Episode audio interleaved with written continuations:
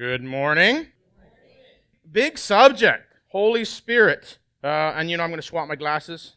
I didn't choose these with the leopard print, uh, they just happened to fit from the dollar store. But, anyways, uh, I'll put on these, and now you guys look like stains on the tablecloth, I'll be honest with you. Uh, so it's just blur, so I can basically, if anybody gives me gritty looks and all that, I, I don't see it. So maybe save it for after if you want to complain to me, okay? But anyways, so uh, Holy Spirit. Now, uh, Pastor John asked me, said, uh, how about handling Holy Spirit as helper? So that is a really, really, really meaty subject, and we could be here for six hours, which I won't, which I won't. Okay, but uh, I want you to be prepared uh, to listen to what I believe God brought to me today uh, for you to hear concerning the Holy Spirit. So, our first quote is from Charles, Charles Spurgeon. Is anybody there familiar with Charles Spurgeon? Uh, almost every pastor in the world will quote him. I think he was at the beginning of the 19, uh, at end of 1800s, beginning of the 1900s uh, kind of deal. And this is what he said about the Holy Spirit. He said, With, Without the Spirit of God, we can do nothing. We are as sailboats without wind, or chariots without horses, like branches without sap. We are withered like coals without fire, we are useless. As an offering without the sacrificial flame, we are unaccepted. There are many things that are desirable for the church of Christ, but one thing is absolutely necessary, and that is uh, the one thing the power of the Holy Spirit in the midst of his people. Now, I thought, you know what?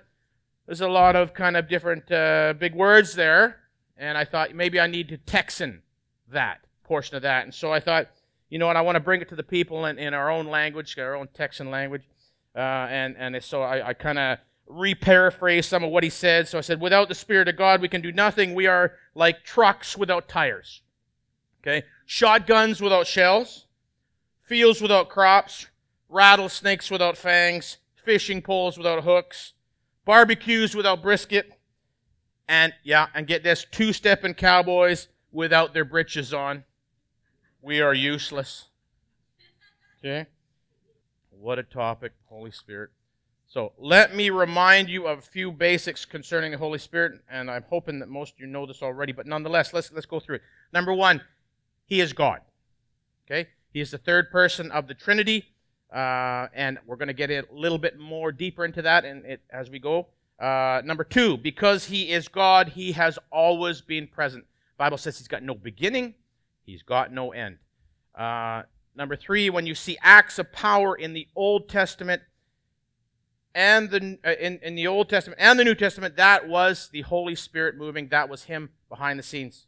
Okay, so in the Old Testament, the Spirit came upon people. Okay, and dropped on them. So uh, some examples, maybe when Samson uh, killed the Philistines, it wasn't that he was a big roided out dude. It's that the Holy Spirit filled him and gave him the power to overcome. Uh, it, was also like David when he killed Goliath. Uh, it was also like when he killed the lion, the Bible talks about. When this prophet spoke prophecy to the people, that was the Spirit of God speaking through. Okay, so the Holy Spirit. And, and of course, our Bible, that right there is the Holy Spirit speaking through man to record his words. Now, in the New Testament, believers of Christ, so those who are receivers uh, of salvation, have the Holy Spirit dwell inside them. Okay, the Holy Spirit clears out all the old junk in our hearts, okay, and takes up residence there. He, he does not allow anything else to come in there, to live there. If a demon comes to try and reside in us, uh, that's when Jesus basically gets to the door, the demon comes and gives him a bop in the mouth, says, Nope, not today, kind of deal. Now, a Christian can be can't be possessed, but they can be oppressed, which means bothered. Okay? Uh, they can be bugged, uh, but never possessed because the Holy Spirit now lives inside us, fills that gap. Now, even with Jesus, or the, the Spirit of Jesus is, is back and forth. They use the Spirit of Jesus and they use the Holy Spirit in the Bible, depending on what uh, translation you have living inside of us, we can receive even more power to do exploits, power to preach the gospel with fire and see results. And that is when the Holy Spirit comes upon believers. Uh, the way I look at it is, is what I've always, I've often said, it's like uh, the faith bucket. I say that we're like a bucket, and the Bible says each man is appointed a portion of faith at salvation. So he gives him, he gives him a portion of faith. You are now, uh, you are now a believer. And throughout time, there's two ways in which that faith bucket can be filled. And so, one, we can read the Word and pray, and as we continue to do that and, and live out in God's will, we, we add bits of faith to that bucket until it fills up and it spills out around everybody.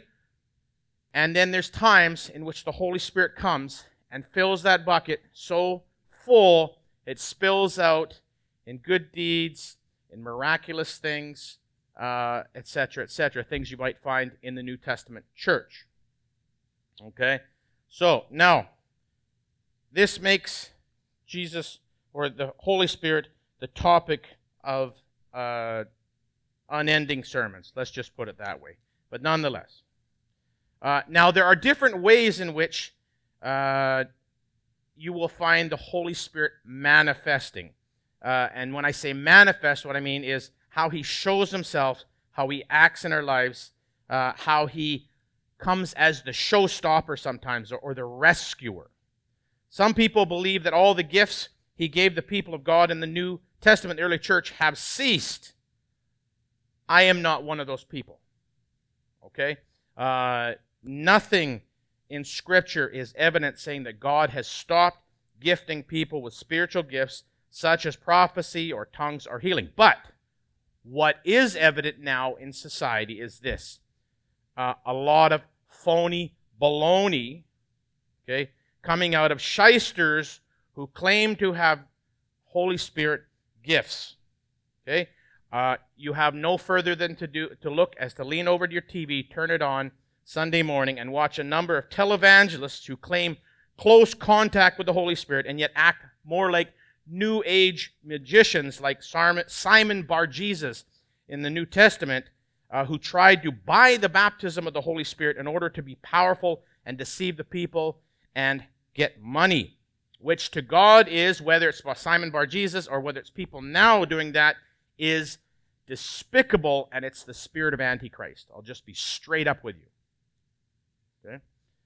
So, now whether people believe that God still gifts people with such gifts may be debated by people back and forth. I don't know how. It's in the Bible, it's never changed. But, anyways, but one thing that every Christian worth their salt agrees on is that the Holy Spirit is the helper of his children day in and day out. When we pray and ask for help, and get this, even sometimes when we fail to ask his help, the Holy Spirit is moving behind the scenes actively. Okay?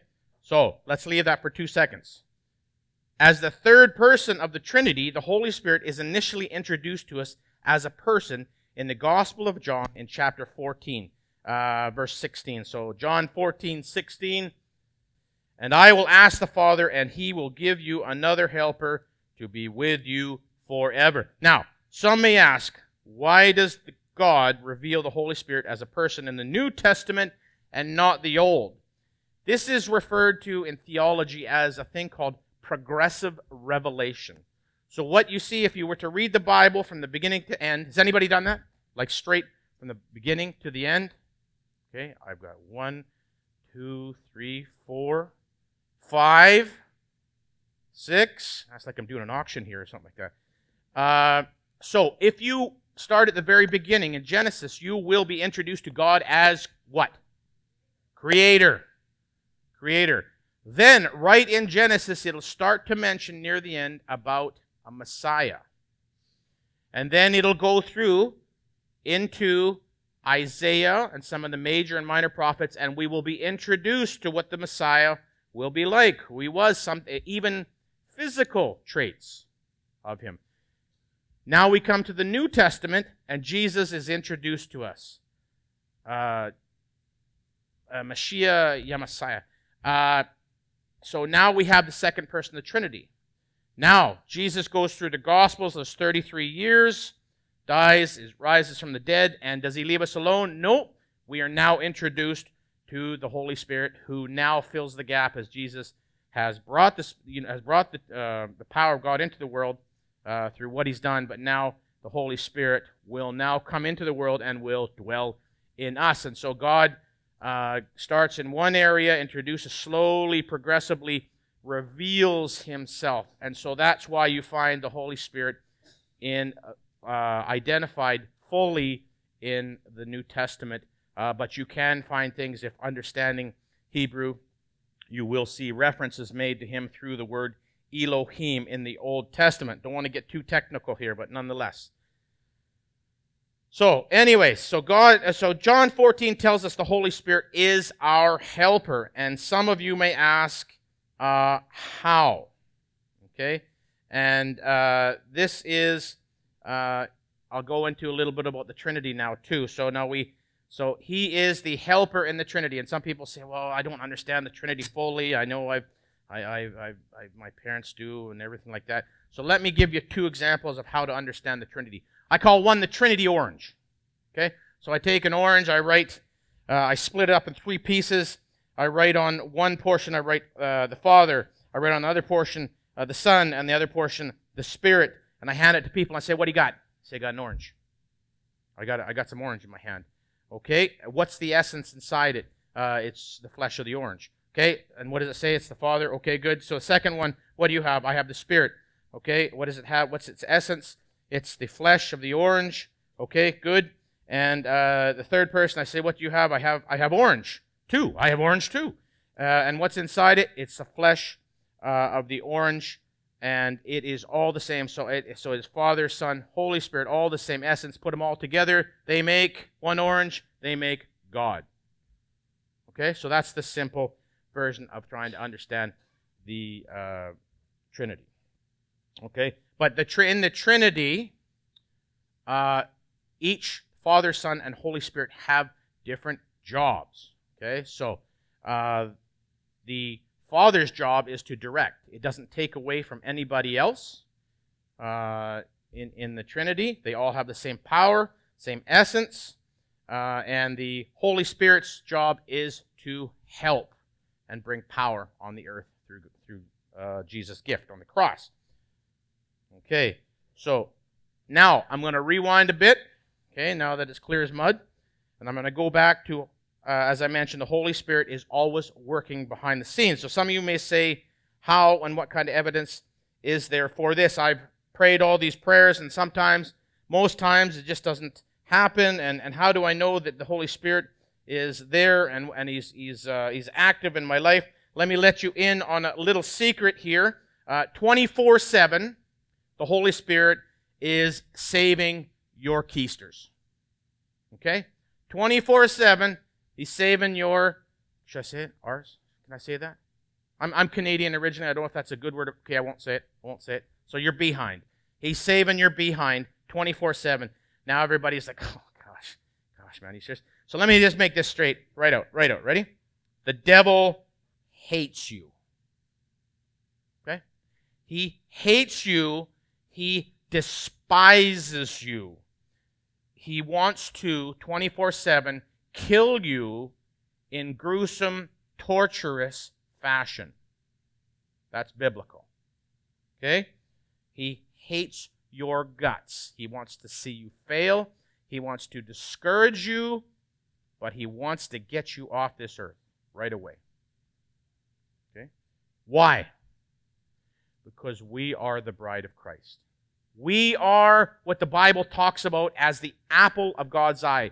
We are his, his chosen possession. We, he, he is, it was good. We are his most beloved possession, enough for him to step down and abdicate his throne in heaven temporarily, to live in a dust bowl in the Middle East for 33 years as a poor carpenter, and then, and then to be spit on mocked, beaten, and then torturously crucified. And he did it all for us. So uh, this makes us to Satan, this makes us the absolutely most repulsive thing that he could ever see or hear about or whatever. And so he hates every inch of us, every adoration for Jesus, uh, for Jesus, he loathes this worshiping today is like broken glass in his underpants. Okay? It's just terrible. He, he hates it. And he has nothing to lose by hating us because he's already it's already been decreed that, uh, uh, he's judged and he will spend eternity in hell. If Satan had his way, this is how this is how your sorry. This is how your hind ends are being saved all the time is if he had his way right now, he would kill you all. Right now. Everyone. Man, woman, child, you know, chihuahua, whatever kind of deal. He would kill you right now. And so, what's actually happening right now, how the Holy Spirit is working actively behind the scenes, is He is staying His hand from killing you right now. So, if He was let loose, He would just plow through here and everybody be dead. But the Holy Spirit, 24 7, is staying His hand. And this is evident when you read in Job, where the devil actually has to come to the Father and say, I want to do this. And He's no, no, no, or only this, or anything like that.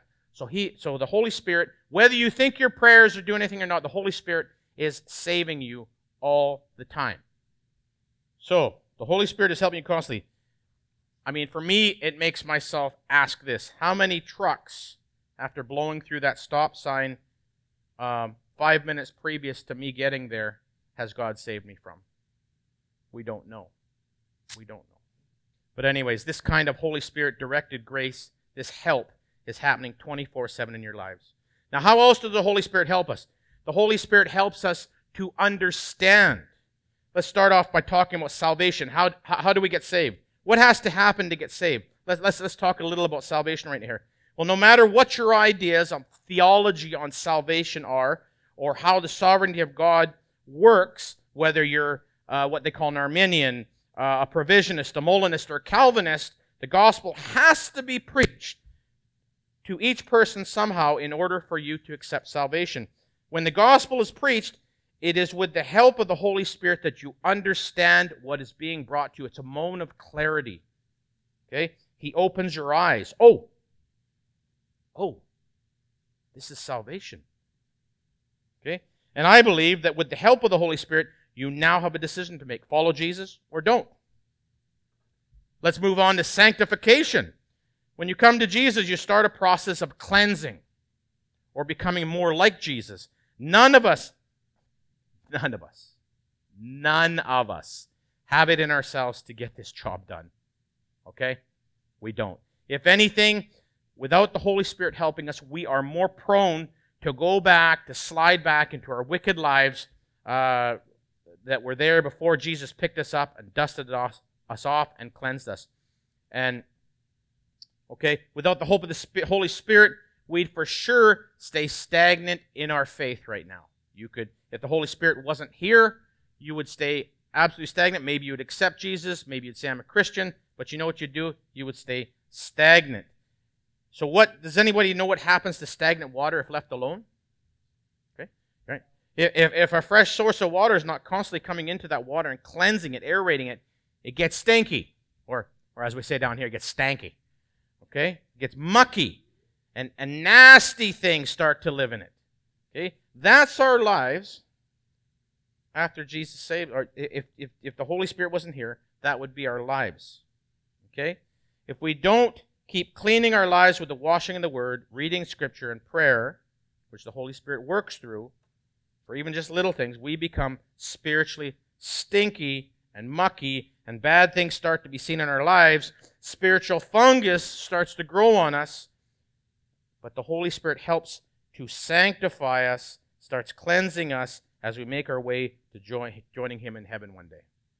Now, speaking of the Holy Spirit working to cleanse us up by the studying of the Word and the Bible, what good uh, would the Bible be to us if the Holy Spirit did not help us understand the words written in the Bible itself?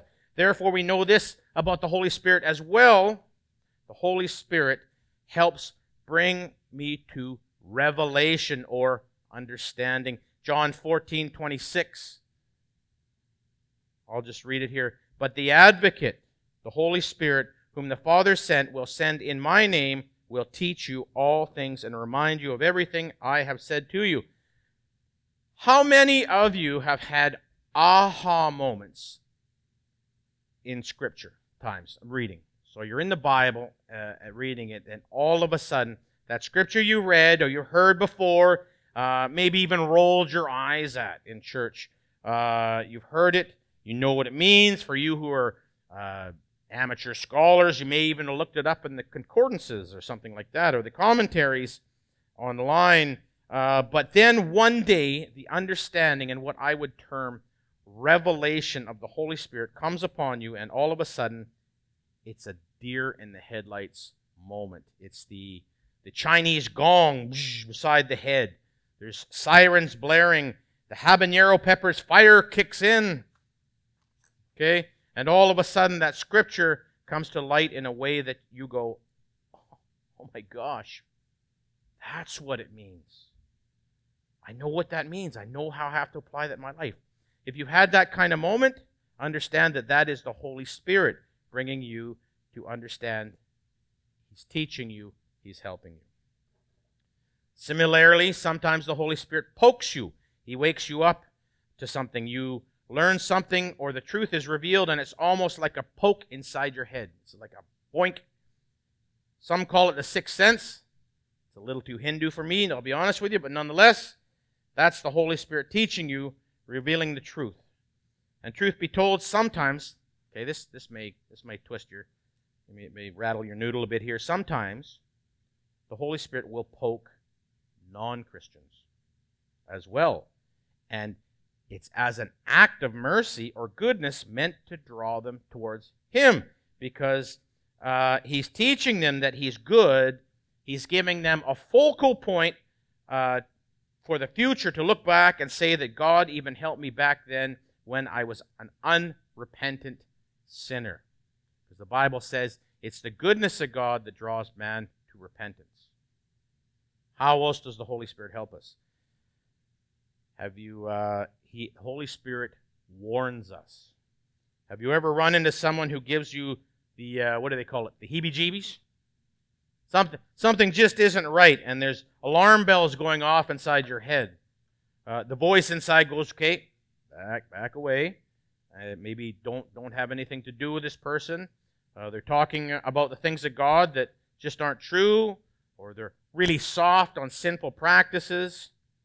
You know, as I'm talking to them, I feel that my faith is being weakened. Most times, this is the Holy Spirit trying to protect you. He's trying to stop you from getting entangled in something physically or spiritually wrong. It may be even Him trying to keep you from the possibility of an emergency or an accident. And again, He does this for unbelievers too, trying to draw them to Him. How else does the Holy Spirit help us? The Holy Spirit bears witness to the truth. In John 15 26, let me just read this aloud for you.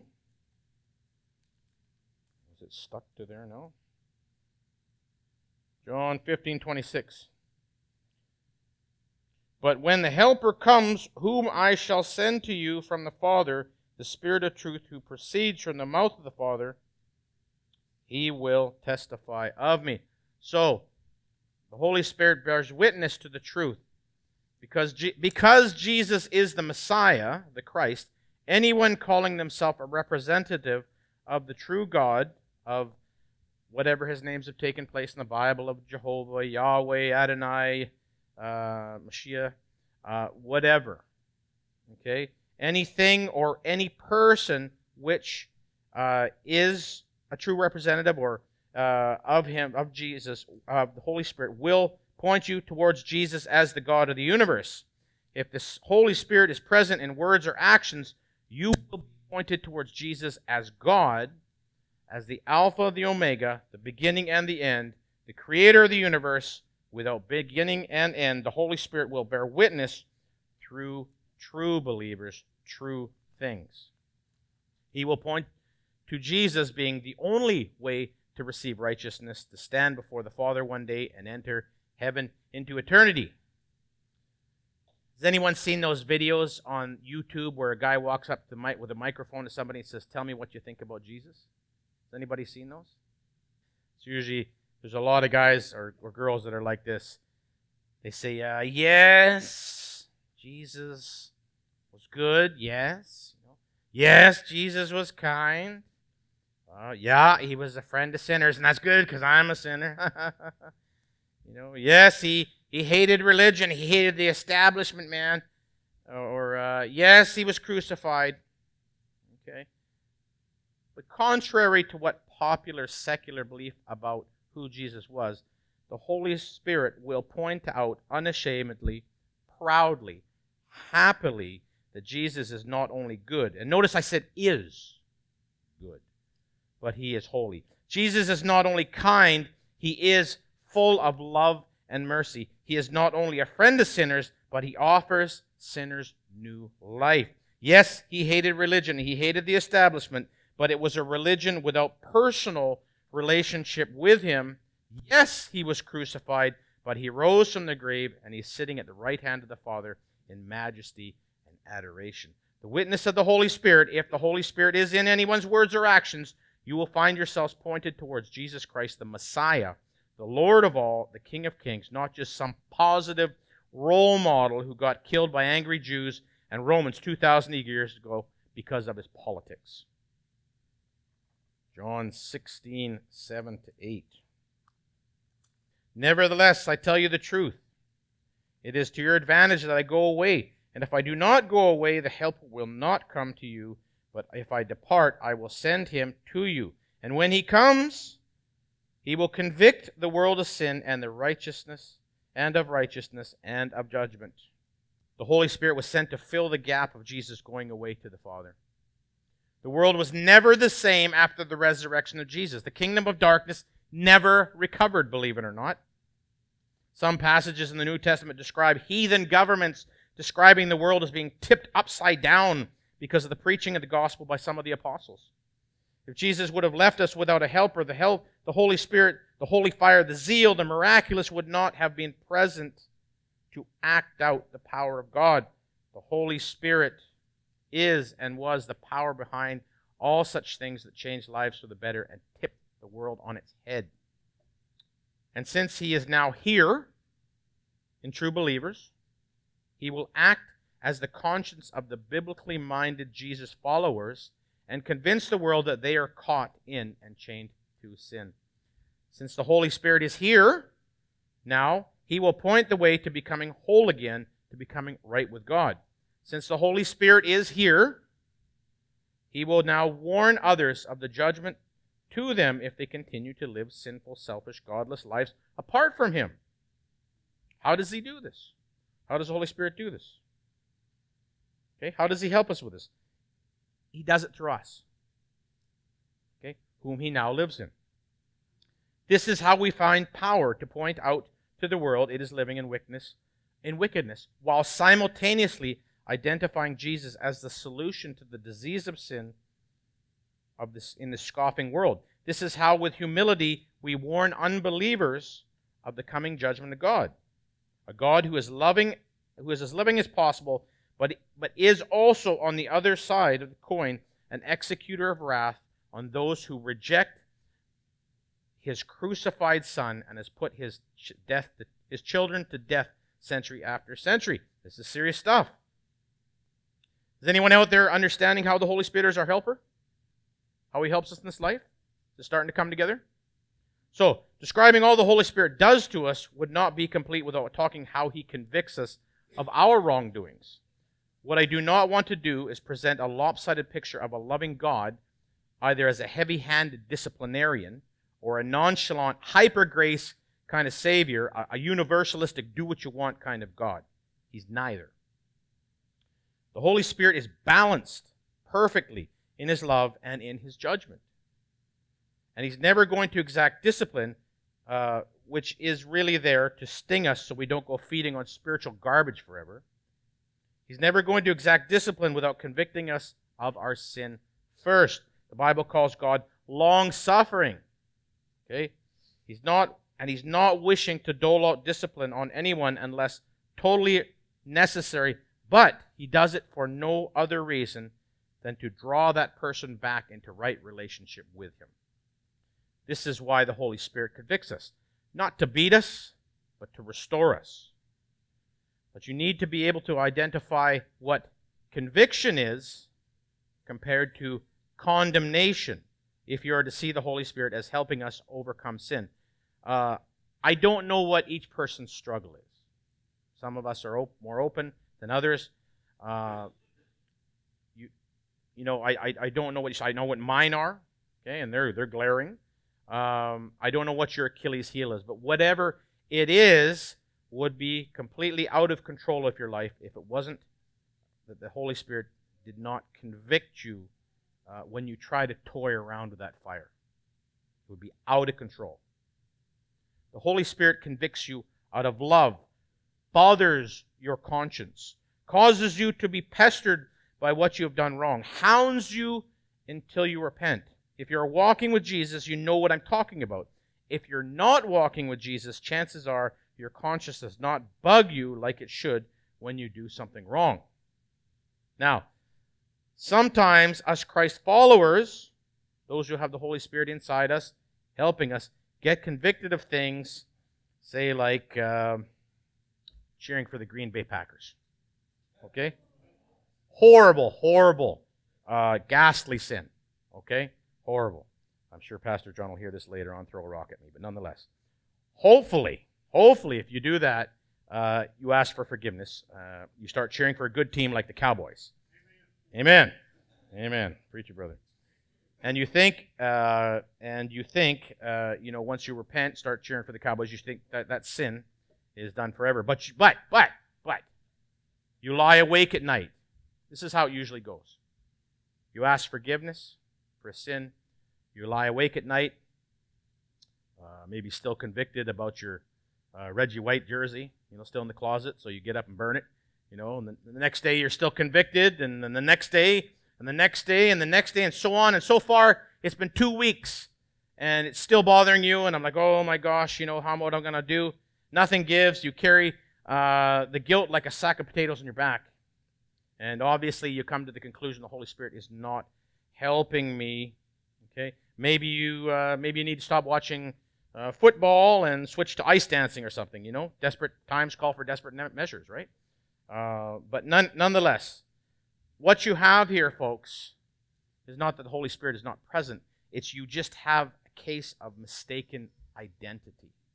Okay, what do I mean by that? Speak, speak English. You believe that this conviction from the Holy that this is conviction from the Holy Spirit, but the truth of the situation is that the Holy Spirit convicted you before the first time you went to Him when you were meaningfully sorry or repentant about your sin. He came to you, He convicted you, you responded meaningfully. Okay? That's it. It's done. It's finished. That's theology, that's the Bible. Okay? It was done there if you meant it. Finished. God says He's dropped it into a sea of forgetfulness. So He doesn't ever bring it up again once it's been forgiven. But the next morning,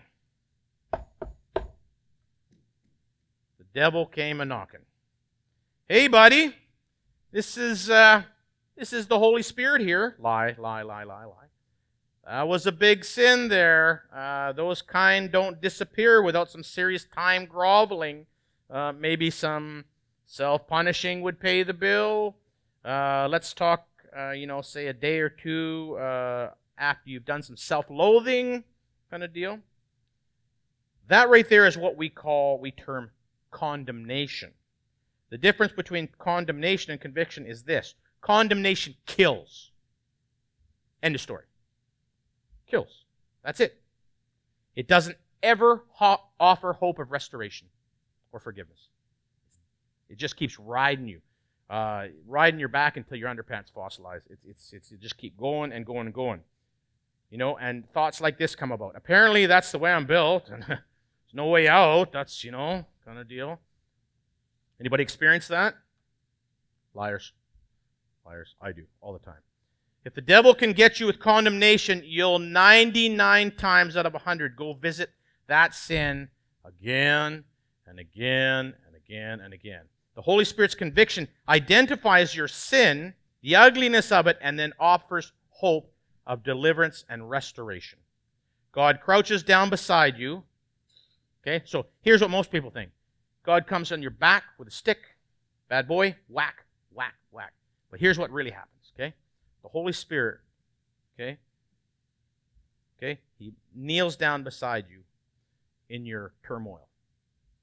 Places a hand on your back. This is the character of God, character of the Holy Spirit. And says this, okay? That's finished. Because of the cross. Okay? I paid for that. Let me help you make a better choice next time. If you don't believe that, then you don't believe what Jesus did on the cross was strong enough. We need something stronger. Is there anything stronger out there? And God Himself coming and dying for our sins? No. No. Now, I want to finish up uh, talking about fire. The Holy Spirit helps fire things up in your Christian walk. Okay? I'm not talking earthly fire, but I'm talking godly fire. So, Acts, uh, if you have your Bible, turn to Acts. Acts 2, 1 to 4. I want you to read it for yourself here. The page is going, page is going. I'll start here. When the day of Pentecost had fully come, there were all, they were all there with one accord in one place. And suddenly there came the sound from heaven, a sound from heaven, as of a rushing mighty wind, and it filled the whole house where they were at, sitting. Then there appeared to them divided tongues as of fire, one sat upon each of them. And they were all filled with the Holy Spirit and began to speak with other tongues as the Spirit gave them utterance. When the disciples were in the upper room and the coming Holy Spirit arrived, as I just read, it was not quiet. It was not reserved. The disciples were not a bunch of distinguished men, they were somewhat ruddy. But all that were there that day were consumed by a holy fire. The Holy Spirit fire consumed them. I want to put it like I said before, topped up their faith buckets to bursting, overflowing into the streets that day. The result was euphoria, joy, victory, and souls being added to the heavenly roster day after day after that. Everyone who was filled with the fire of the Holy Spirit became a world changer. When I think of when I was first saved, my uh, exuberance for Jesus was just monstrous. I mean, everything was Jesus, Jesus is Jesus, that, Jesus, Jesus. You know, uh, yeah, can I pray for you? Uh, uh, do you know Jesus? Will you pray for me? Uh, you're sick. Everybody, everybody gather around. Everybody gather. This is, this is in the shopping mall or something like that. Gather around. Gather We're going to pray for Sue, Juan, Tom. You know, uh, it, it, was a fire that I had that fueled me uh, to think of the kingdom first, day after day from then on, for years. The fire of the Holy Spirit had consumed me at salvation. But after a while, a few apparently older, wiser, more experienced, uh, starched suit Christians told me they were they, that uh, they too were like that one day when they were young, uh, when they first experienced Jesus, and and that uh, in time I'd become a more balanced uh, Christian, you know, uh, and get rid of that kind of immaturity and, and I'll just quiet down a bit. And, and, and of course, you know, like it always does, life hit, you know, and problems. And I quieted down and some sins started to creep in and beset me. And, and, and of course, the devil got me with condemnation repeatedly, day after day after day. I calmed down into a more acceptable and less immature, volatile Christian. Okay, and it and it uh, it became boring. It was horribly boring, not what it was meant to be at all. Uh, and all the things I had attributed attributed to the Holy Spirit in my life faded, and I became uh, I became a Christmas cake doorstop. You have Christmas cake down here? The fruit cakes at Christmas time? Maybe not. Maybe they don't have it. Up in Canada, they have Christmas cakes and they're basically uh, two elements from, from wood. And it's it's a gift you give somebody at Christmas time, and everybody smiles and thanks and fires it out the back door. They use it as a doorstop they're so heavily and dense, right? So I became a Christmas cake doorstop just there in the church, uh, just taking up space, no excitement. Without a doubt, I'm sure the Holy Spirit grieved for what I had become. Uh, after all he had done and and uh, all I had experienced. And after all, he still offered. So I'm saying this. Folks, don't go without his fire, okay? Don't go without it in your life. Don't do it. I have yet to have someone who has experienced being filled with the Holy Spirit say that Christianity is boring. Um, if honestly, it honestly brings new life to your bones, power to your faith in Jesus. Like I said before, I know there's a lot of kooks out there. There are a lot of kooks out there, and everyone is filled with the Spirit, and, and they live, drive Maseratis, and have, you know, monst- monster churches and, and, and lots of money and all. There's lots of kooks out there. But that does not negate the fact that the Holy Spirit wants to fill you to the brim, full of power, to do great works for the kingdom of God. That is scriptural. If you think I'm lying or adding a spin onto it, get your butts in your Bible and, and, and prove me wrong. Okay? Um, I encourage you. I encourage you. Last thing I'm going to say here. I encourage you to ask the Holy Spirit to fill you up to the brim. You can do it here today. You want people to pray for you, uh, we can do that. Uh, you can do it at home. Okay? If you're if you're being honest with God, you can do it at home alone. There's no formula to asking for the Spirit to fill you. Just do it. Just do it. You need hope? Be filled with the Spirit. You need joy? Be filled with the Spirit. Uh, be filled with His fire. You need to get through tough circumstances? Be filled with the fire of the Holy Spirit. Anything, if anything, you get out of this today, I encourage you to ask God to fill you with the Holy Spirit.